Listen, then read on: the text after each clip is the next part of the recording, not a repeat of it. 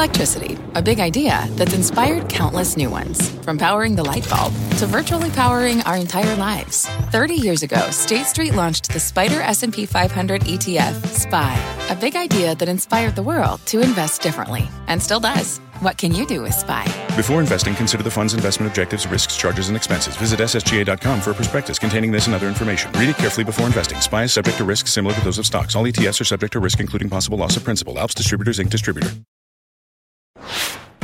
Right now on Last Call, he speaks, investors listen. Top analyst Dan Ives out with a bold new call on big tech. He is here. If it's Friday, it's time for insider buys, and the C suites at some big companies are making major moves. We'll show them to you. Ah, fall. The time of changing leaves, football, and government shutdowns. The odds of one just spiked higher. Return to the office reckoning. Will businesses succeed with an aggressive post Labor Day push to get you back into cubicle? Plus, California Utopia. The first renderings for a new city backed by tech's elite are revealed, but the mayor of a nearby town is hell bent on stopping it. She will join us. And here's a Sully side up. The U.S. box office is about to do something few expected or predicted. So belly up or buckle up on this Friday. Last call is up live right now.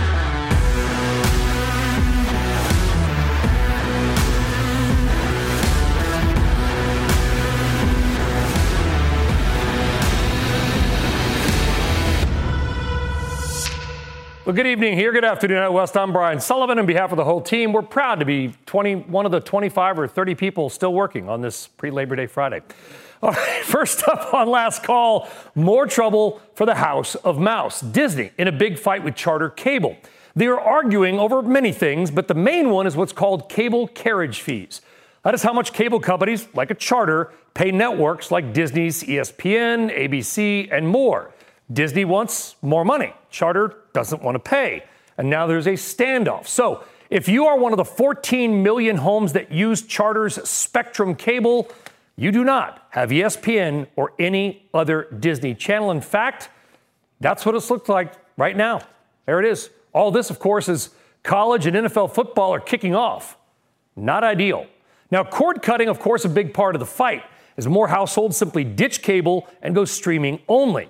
This Charter versus Disney brawl, though, is not just about these two companies. This is a big deal, and investors wondering if both sides could lose. Disney shares down again. They are now below pre COVID levels, even when all their parks were shut down. But Charter and other media companies like our parent company Comcast also lost money today, along with, look at that, huge drops from Warner Brothers and Paramount, down 12 and 9.5%. So at the end of the day, or the end of this fight, will there be a winner? Or could this truly be a lose lose situation? Let's bring in our panel. That is Puck, founding partner Matt Belloni, and chief global strategist at BTIG, Dan Greenhouse. Matt, you've been writing about this. Talk about it. Tell us why this is not just about charter and Disney. This could be sort of almost the, the Alamo for cable and streaming, it feels like.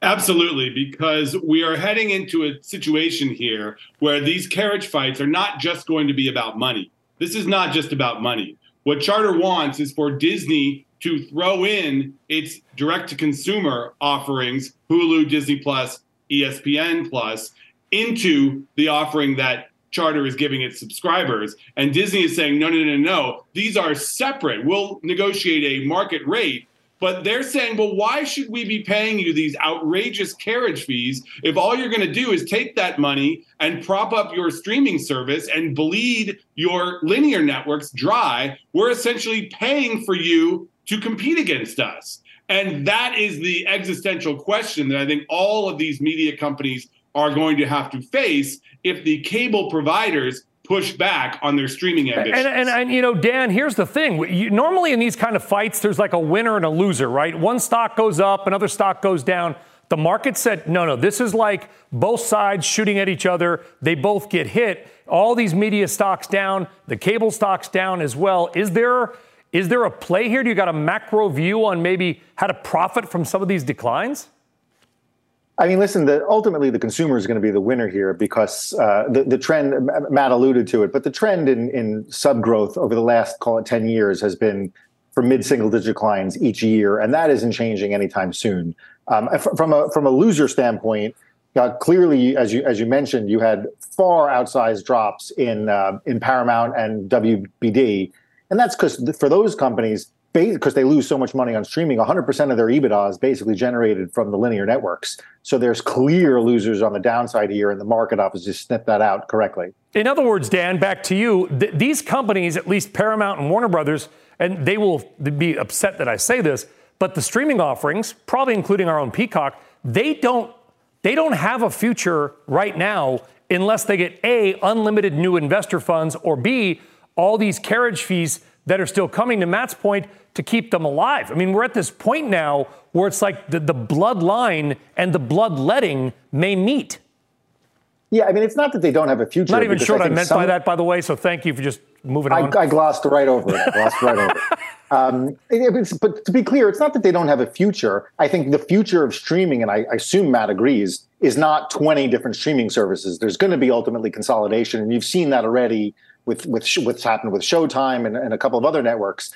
But but the, so so it's not just that there isn't a future. It's just that the current trajectory of unprofitability. Like if you look at Disney, it lost like four billion dollars last year. It's it's the linear networks is where Disney makes all its money. They have to figure out how to make money. And, and the cable providers like a Charter and a Comcast, for instance, are also trying to figure out how to make money in an environment where everyone's cutting the cord and there doesn't seem to be any end to that trajectory. Well, that's it, Matt. You know, and I say don't have a future, and I say that heavy heartedly, Matt, and obviously they have a future, but my point was if you just keep bleeding cash, at some point something will have to give, and there's no sign that I, maybe I'm wrong, and if I am, correct me, that any of these, these streaming services, are anywhere close to break even cash flow in the next number of years? Well, there's one that is, and it's called Netflix. And that's the problem is that Netflix created this model, dragged all the other companies into chasing subscribers. The market corrected when Netflix didn't meet its growth goals. And now Netflix has found a way to get to profitability in their streaming service, and the other companies but are how, still how, chasing. Fair point. How long did it take? How long did it take? and how much investor money really was. Netflix succeeded, not because well, oh, it's, a, it's a great company with a good product, but also because investors were, like an Amazon, were willing to buy the stock where they could kind of use that as sell stock, sell debt, whatever it may be, and keep the losses from destroying the company. But that, that was net. I don't know if the others can, can Paramount do that?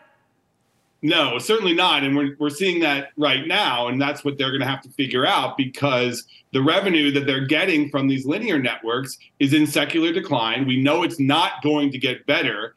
And the prospects for them reaching this promised land of profitability and viability yeah. in their standalone streaming service is, according to many, and including the market, kind of a pipe dream. So, where does that leave you? It leaves you as a seller yeah, yeah Dan, go ahead, jump in. I, just to get this back to the to the cable networks. At the end of the day, everyone is trying to. We're in the middle of uh, watching the stew get made, so to speak. Like everyone's trying to figure out exactly how to make money in what is be- increasingly becoming the new world. And for the for the linear networks, sports has always been thought of as the linchpin. No matter what happens, people are going to pay for sports. And so, of the 50, 60, 70 million pay TV subscribers that still exist, what percentage of them exist solely because of, let's say, ESPN? Do yeah. they leave immediately when he, and ultimately at its core here is the uncertainty around what happens when ESPN goes over the top. Because at the end of the day, again, several tens of millions of people subscribe to linear networks only because of ESPN. And, and in a year or two, when that is a standalone offering, all bets are off. Well, and you know what's interesting? Yeah, we got a- go. We got, we got it, Matt. We got to go. I'm sorry, but I'll tell you what. If you're like an Ohio State football fan, and your game's on ABC this weekend and you're a charter customer, you're out of your mind, but you're probably going to find a way to watch and you may sign up for somebody new. Dan and Matt, great conversation. Big story, a lot bigger than just two companies fighting in the sandbox, guys. All right, in the meantime, here are your market studs and duds for the week. The big winner of the week, Western Digital up 16%, random but interesting. The second best stock, also a disk drive maker, Seagate. The biggest decliner, Dollar General, lost nearly 16% of investor value. They warned on profit earlier in the week with another big discussion, yep, about theft and other losses from the CEO. A lot of billions being wiped out of these retailers, folks. All right, we are just getting started and coming up. What's a Friday evening without some C suite intrigue? Your insider buy exclusive segment is next. Plus, a big new call on tech that you will want to hear. Promise.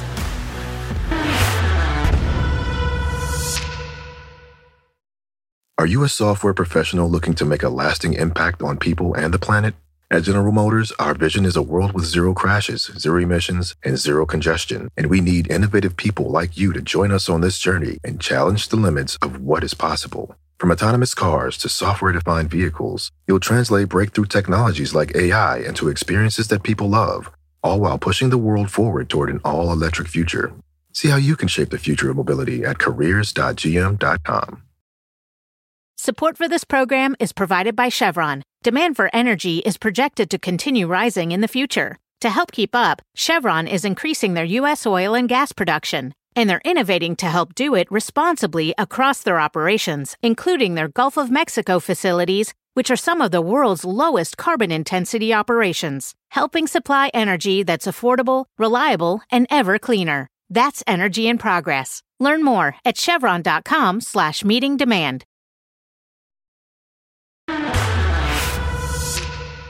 It is Friday, so it is time for your weekly insider buying segment, breaking down the five companies with the most buys by corporate insiders. Again, these are not stock buybacks.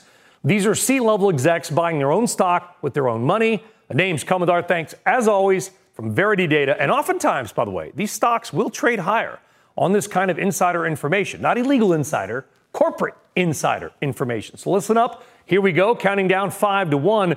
Stock five, Zimmer Biomet, the med device company, about a 600,000 total buy by multiple insiders.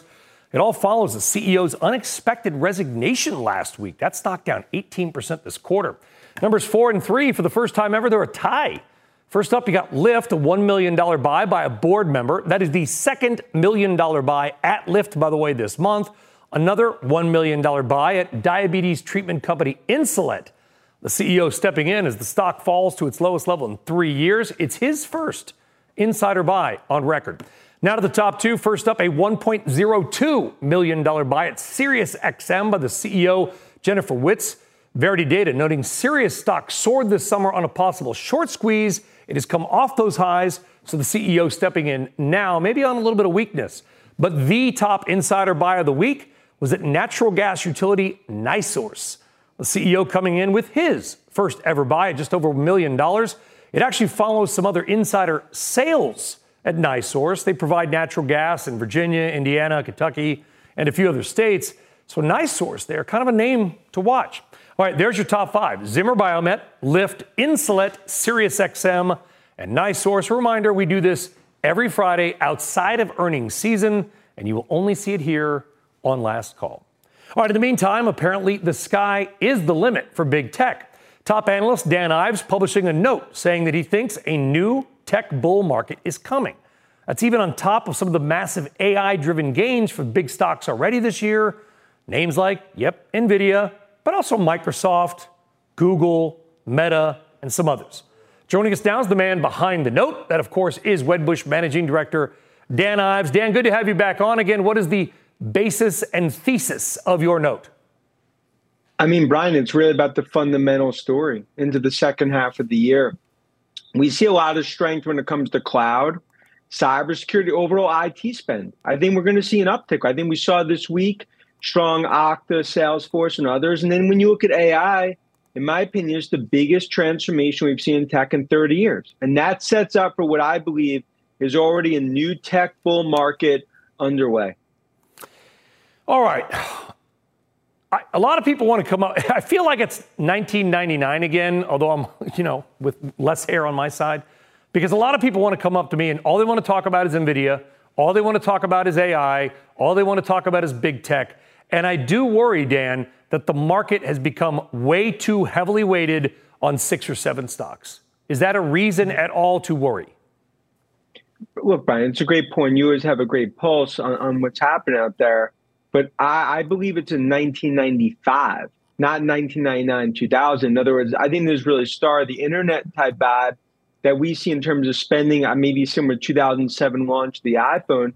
I think the difference now is that the second, third, fourth derivative, this tidal wave of spend, it's just starting. NVIDIA is the first one, but this is something we're going to see over the next 12, 18, 24 months. And that's why to us, when it comes to tech, I mean, we, have been really pounding the table here because I think a lot of these names going into next year, I think it's going to be really a golden opportunity and what I view as a three year bull market for tech.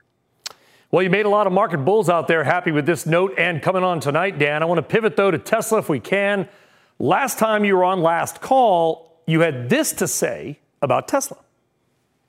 We remain firmly bullish. I think as we go into the rest of the year, demand will be firm going into next year, especially with Cybertruck. I think it's a table pounder at these levels. Well, today, Tesla shares, Dan, they fell 5%. One day doth not a trend make, but it follows reports of more price cuts in China on the S and the X. The price of the Model 3 actually went up a bit. Based on that, does your Tesla positioning change at all? It does. It's actually more bullish huh. because ultimately, when it comes to Model 3 refresh, that's the key. In terms of S and X, cuts there, I view that as table stakes. We're focused on Model 3 I look at Model Y. To me, in China, there's actually been, I think, improvement in demand relative to where I think many thought. And when I look at the overall Tesla story, 1.8, 1.9 million units, I continue to as the bogey they're going to hit. Margins, yeah, we've seen the compression, but I think that troughs the next quarter or two. So I'm actually more bullish. We'd be buyers on this knee jerk reaction. Really? Yeah. All right. What what does that mean for not GM and Ford, that's not your space. But what does it mean for a, a Rivian? Yeah, look, and I think right now, even when you look at GM and Ford, the UAW that continues, I think, be a big worry if that could ultimately dent some of those plans for EVs. But when you look at Rivian, look, I think me and you've talked about a bunch. I think Rivian actually demand looks strong, specifically in terms of what we've seen in the U.S reservations are there. Supply chain and the production is now ramping. That's why rivian's part of our ev basket. I mean we've been bullish on rivian despite obviously the hiccups that we saw many of them coming out. They've turned the corner and i think this ev green tidal wave is really going to hit the next level into next year which is why tesla continues to be their world. Everyone else paying rent, despite many of the bears. We can agree to disagree on that one. And, and as, as I've said, and you can coin me, but you got to pay me the, the, the credit, the licensing fee. People don't want EVs, they want Teslas. And they're different things. That's my opinion only. Dan Ives, thank you very much, buddy. Appreciate thank you. it. All right. Still ahead, it is deja vu all over again because the risk of a government shutdown just shot higher. Why markets may be shrugging it off at their peril. Frank Luntz is here.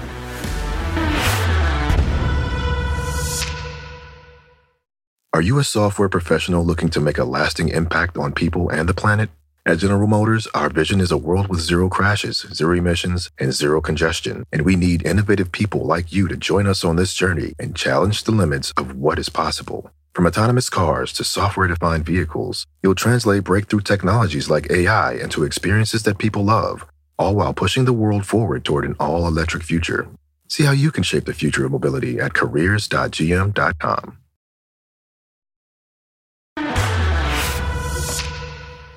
All right, welcome back. The start of fall, we're almost there, not quite, brings the return of many things college and pro football, pumpkin spice lattes, which are gross, by the way, Halloween, Thanksgiving, and more. And, and something our Boston educated producer Christina calls leaf peeping, which apparently means going to see the leaves change. Who knows? Anyway, political strategist Frank Luntz says a government shutdown might also be on the way this fall.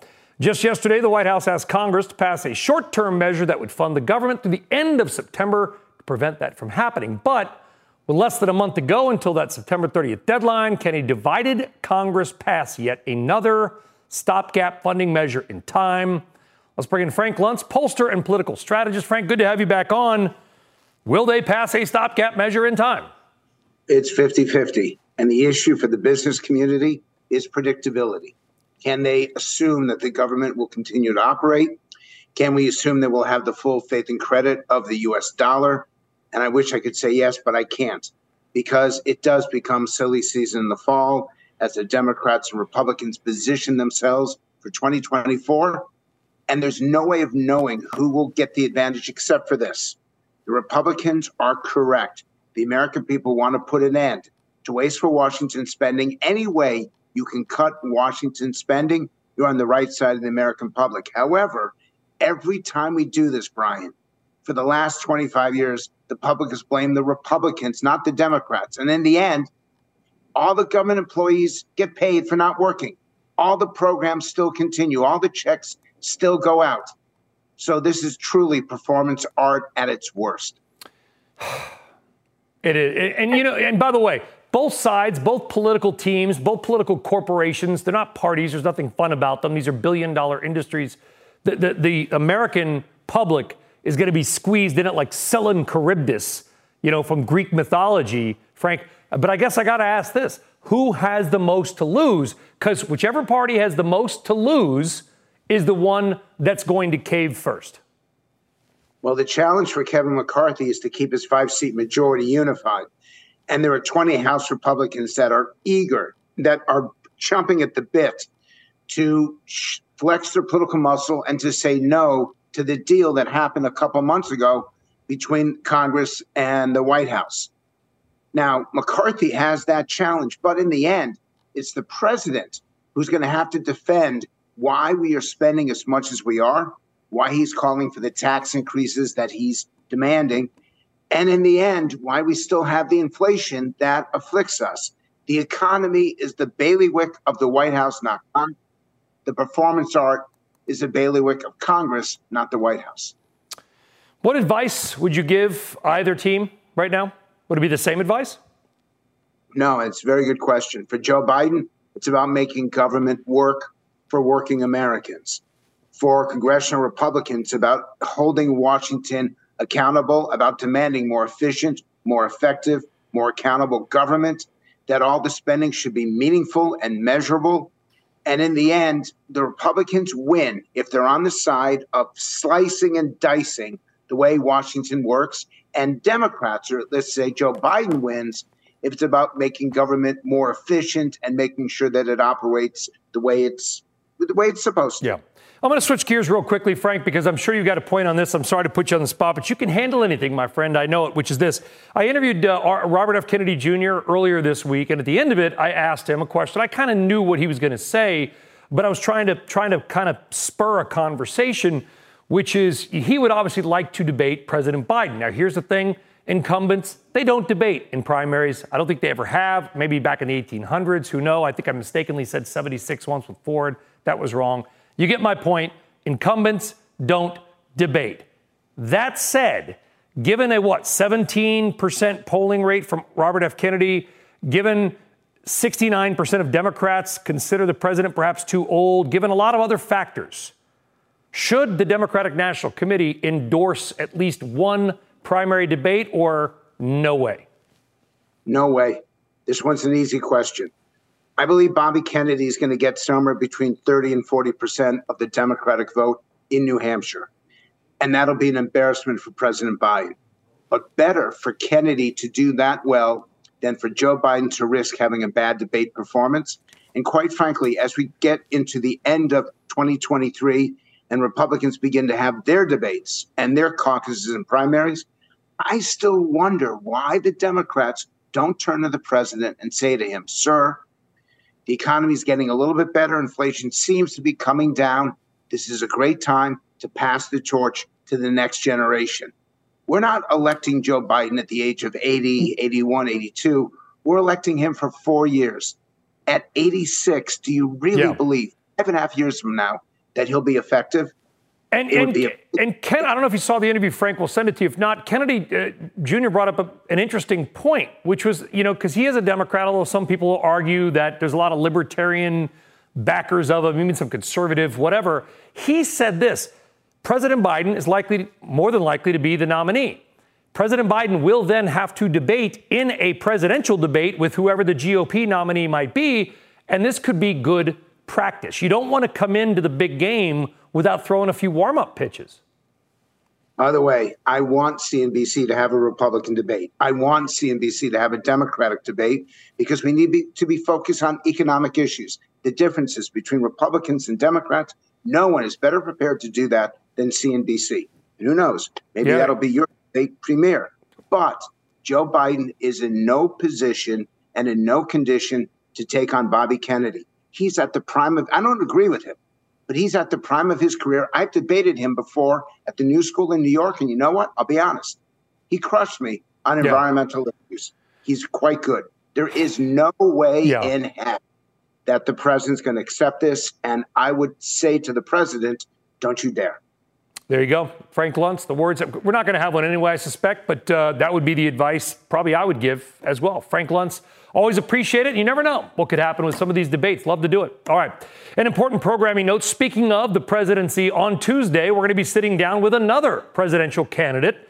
This time, former New Jersey Governor Chris Christie. And again, like we've done with DeSantis, like we did with Kennedy Jr., we're going to chat about the things that you care about if you're watching CNBC the economy, taxes corporations, and everything in between. That will be live on Last Call on Tuesday. And again, I'm going to say it. We remind every candidate, and that includes President Biden. They are all welcome on this network, on this program at any time. All right, some good news. Quicker than the ticker is back with all the news that matters and one crazy bull ride of a very different kind. Let's put 60 seconds on the clock and go. Severe weather, including thunderstorms and a dust storm blowing through Arizona last night. It left thousands without power and caused major travel delays at Phoenix Airport. Just look at that dust cloud. A steer riding shotgun? It's more likely than you think. Nebraska police stopped a man driving down a highway with his bull named Howdy Doody in the passenger seat. No one was hurt, and the duo made it home safely. Au revoir to e scooters. A new ban just took effect in Paris following a citywide vote on the matter this past spring. Trader Joe's issuing its sixth recall in two months. Apparently, their tamales have undisclosed milk in them. Previous recalls include cookies containing rocks, yuck, crackers that may have metal, and insects in the soup. What? The Messi effect just won't wear off. Ticket prices for Sunday's game between Inter Miami and Los Angeles FC are the most expensive for an MLS game ever, and according to Ticket Marketplace, TickPick, the cheapest ticket, more than 700 bucks. Messi mania. It lives right on deck. The day of reckoning for return to office is upon you. Why companies want to put the labor back in Labor Day at your desk.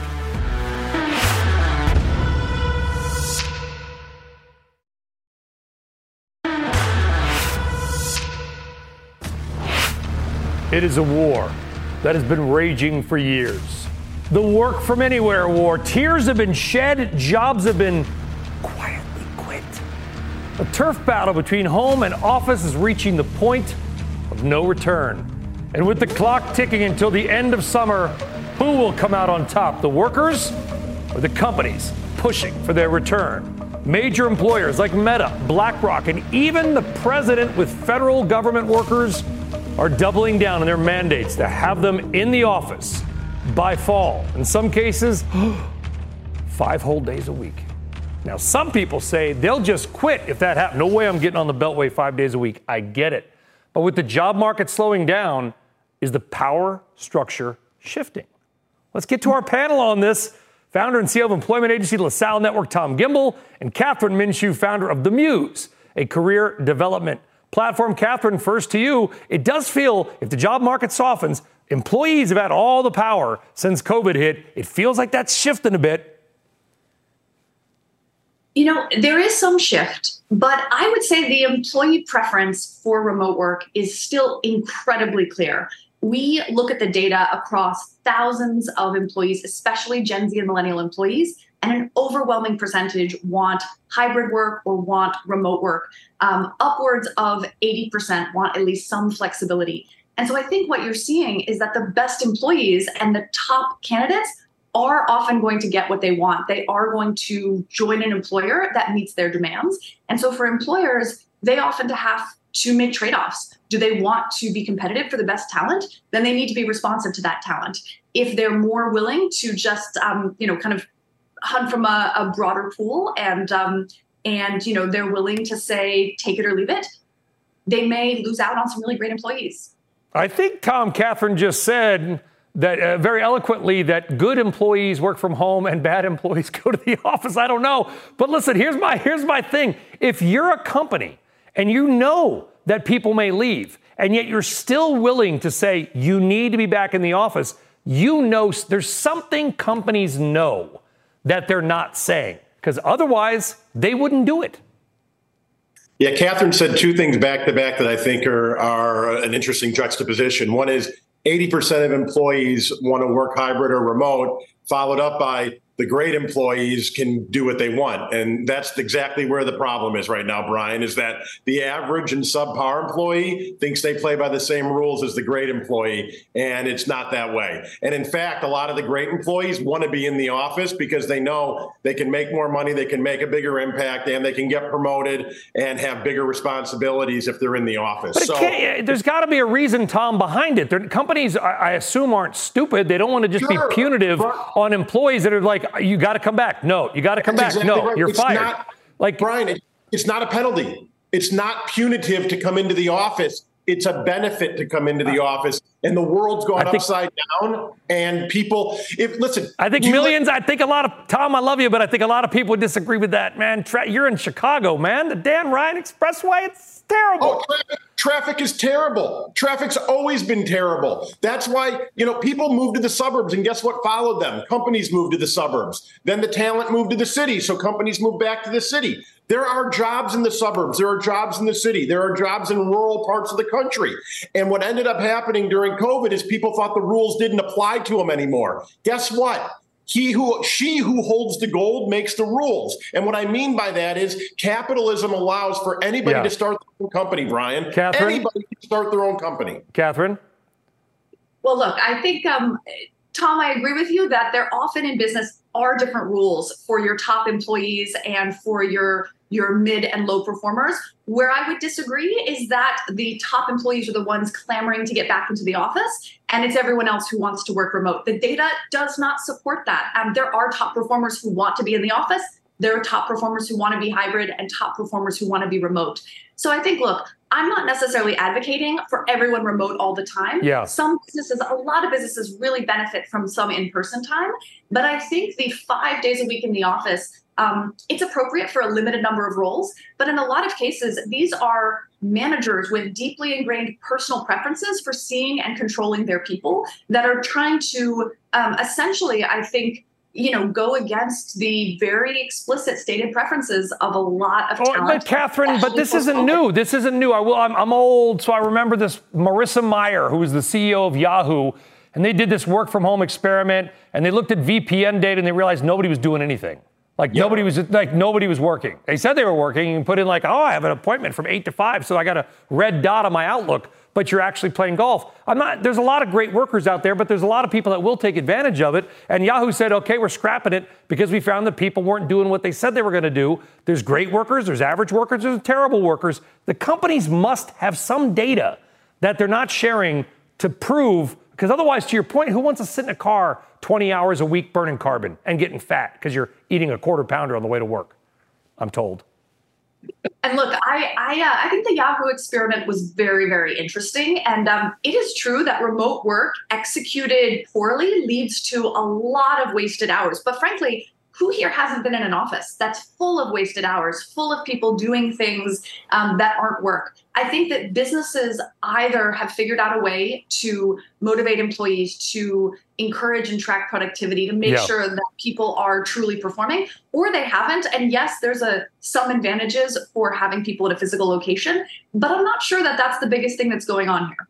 Yeah, I, by the way, great discussion, Tom and, and Kathryn. We, it was a great article in the Wall Street Journal a couple days ago about Smuckers in Ohio and what they do. They're doing one core week a year, or excuse me, a month. You can live wherever you want. You got to pay for your own way. You got to put yourself up at a hotel, but you can live in Nome, Alaska, as long as you make it to, to Orrville, Ohio, five days a week. And apparently the employees liked it. We'll see. Tom, they, Kathryn, good discussion. They good probably dis- own the hotels, Brian. Yeah, I, I, know, I know, but with a name like Smuckers, it's got to be a good idea. There you go. See what I just did there? Coming up, want to know how big the weight loss drug craze is getting? Well, it just swallowed Europe's largest company. Plus, remember that mysterious utopia city being planned by a bunch of tech billionaires in California? Well, it's real. And we've got renderings of it and the local mayor who wants to put a stop to all of it, like now. She's here.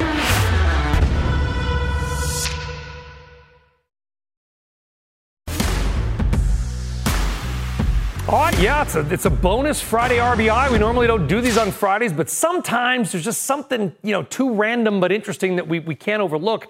And that's the case again this evening because if you want to know just how big the weight loss drug frenzy is getting, here you go. You've probably been hearing a lot recently about Novo Nordisk. They make the wildly popular diabetes and weight loss treatments Ozempic and Wegovy.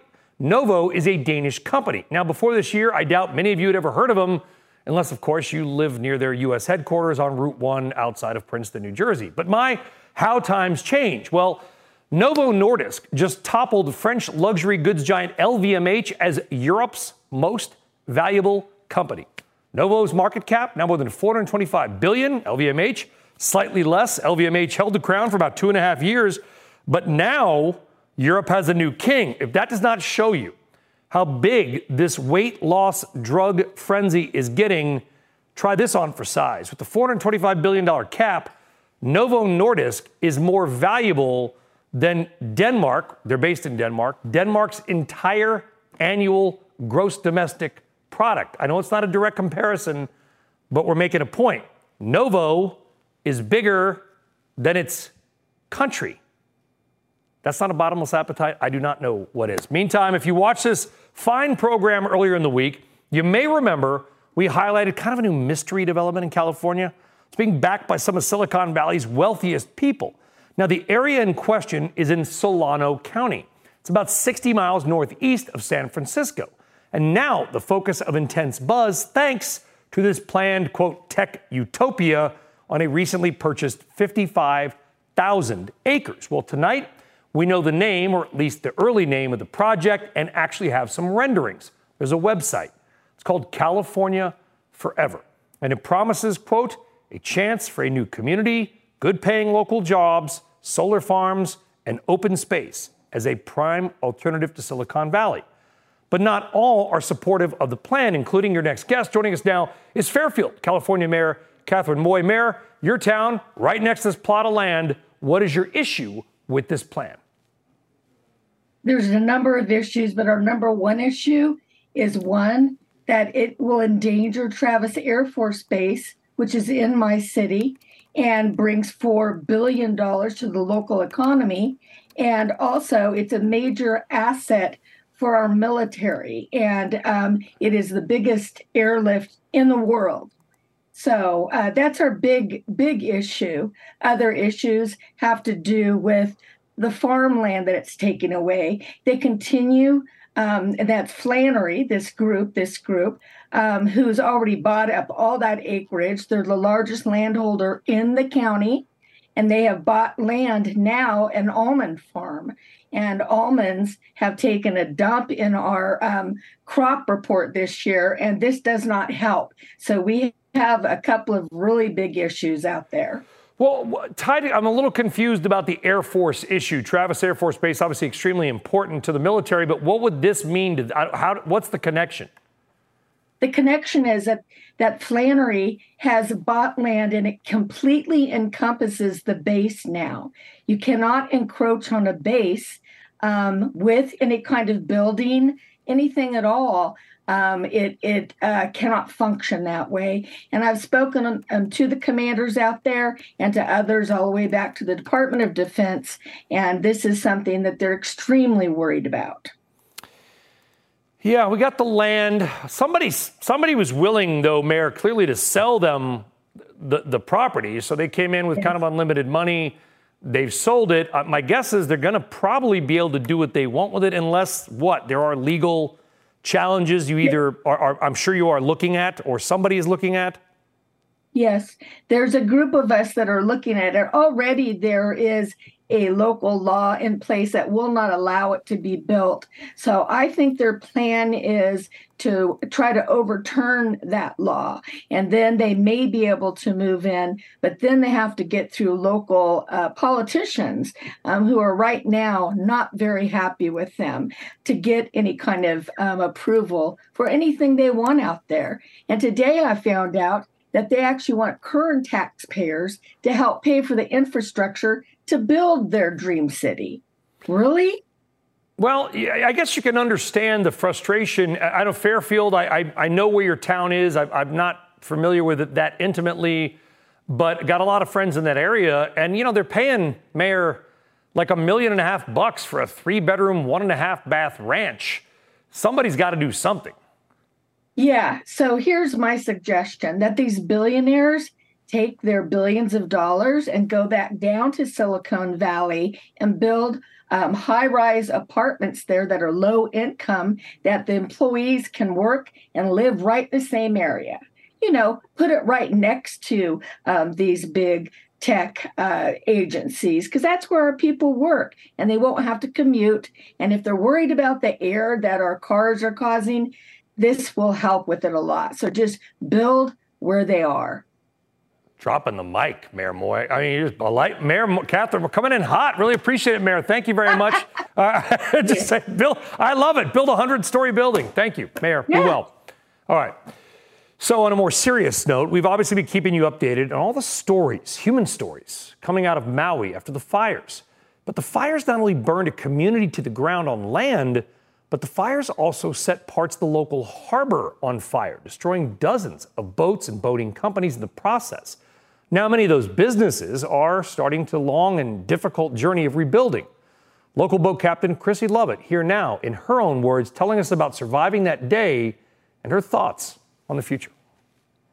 We heard the uh, Coast Guard get on the radio say there were 50 to 100 people in the water. Uh, are there any mariners willing to help? We were in a life and death situation. It was a war zone in there. We're just hearing hundreds of explosions happening because once that one boat caught on fire, it's just boom, boom, boom, just huge. We're seeing mushroom clouds of fire explosions happening.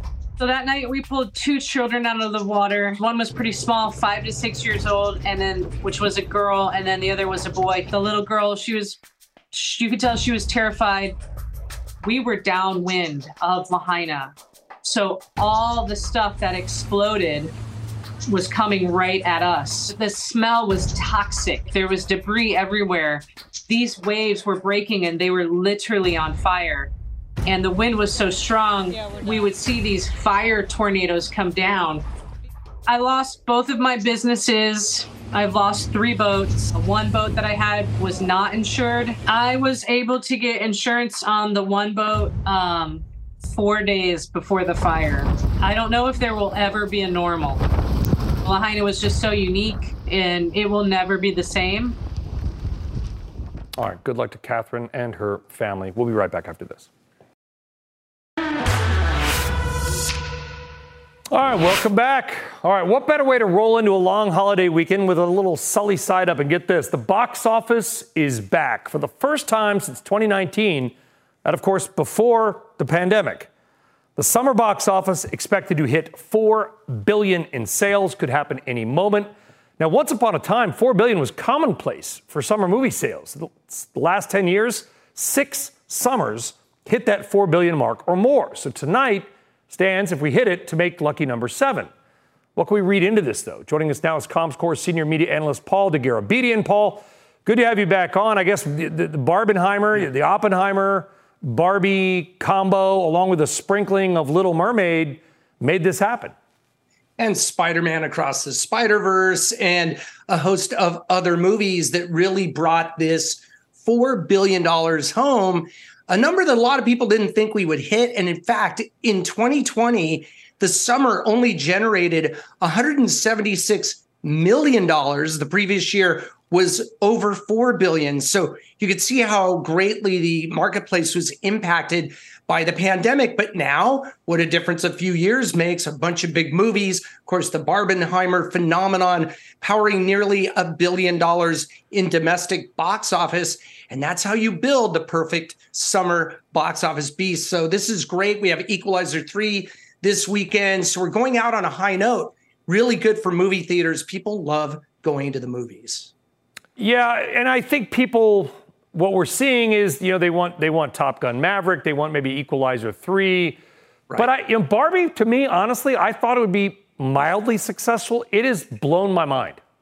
It's unbelievable. Well, a billion three worldwide, and then Oppenheimer closing in. Uh, it's at around 800 million those two films exponentially grew each other's box office because, as we all know, they had the Barbenheimer phenomenon, just that name being added to the lexicon. Lexicon can't even say it. I'm so excited to talk about this that it created a fervor around movie going. And that's the thing about going to a movie theater. If you see what Taylor Swift is doing right now by bringing out a movie about her Eras tour, covering her Eras tour in mid October, you can see that even Taylor Swift realizes that the movie theater is where you build this cultural phenomenon, that communal experience, like as happens at a concert, mm-hmm. also happens in the movie theater. So it's very powerful. We're, we're, we're, we're showing this on our on our graphics about Taylor Swift yeah. Uh, she's got a movie. Basically, they took her, her, her Eras tour, made a movie. She's not part of SAG AFTRA, so she's not in the strike. She could promote it. 26 million in pre sales. Taylor Swift is, it's, what did Jay Z say? I'm not a businessman, I'm a businessman. There you go. Yeah, that's huge. And that's a gift to theaters. I mean, that was announced earlier this week. And with the headwinds created by the actors' strike and, of course, the writers' strike, this is great news for theaters who need content. And we need to get that strike hopefully resolved sooner than later because the impact grows uh, exponentially every week. It's more profound, the implications of that. And of course, mm-hmm. actors they want the actors to be able to go out and talk about those movies, but still, nonetheless, a $4 billion summer. People love going to the movies. Taylor Swift is all in on the movie theater experience. And as we all know, whatever Taylor Swift does, everyone's watching. I just, I just hope theater is a great place to be. I just hope that the theaters allow dancing. They got to do it. There you go. They are. All actually, the Taylor good. Swift is encouraging it. Well, she Taylor is. Swift doesn't own the theaters. I just hope not yet. She probably. That's true. Maybe she does. Paul Dergarabedian, thank you very much. All right, speaking of movies, you know what happened 38 years ago? One of the great mysteries of the sea, of, of anything, was sol- solved just after 1 a.m. on September 1st, 1985. The wreckage of the Titanic was found in the ocean floor more than 70 years after it sank in the North Atlantic. The wreckage was found during a joint exploration by an American Navy officer and oceanographer, as well as a French oceanographer, but the, the dive had nothing to do with the Titanic. It was a secret mission to find wrecks of two U.S. nuclear submarines. The Titanic discovery was not made public until 2008 when one of the oceanographers revealed the truth. Imagine that, government hiding something. Anyway, the discovery triggered a years long effort to recover the artifacts, including about 13 million in today's money worth of wine and other stuff. Wow. Folks, thanks for watching all week. We'll see you on Tuesday. Have a great Labor Day weekend. Stay safe, be well, have fun. You've earned it. Are you a software professional looking to make a lasting impact on people and the planet? At General Motors, our vision is a world with zero crashes, zero emissions, and zero congestion. And we need innovative people like you to join us on this journey and challenge the limits of what is possible. From autonomous cars to software defined vehicles, you'll translate breakthrough technologies like AI into experiences that people love, all while pushing the world forward toward an all electric future. See how you can shape the future of mobility at careers.gm.com.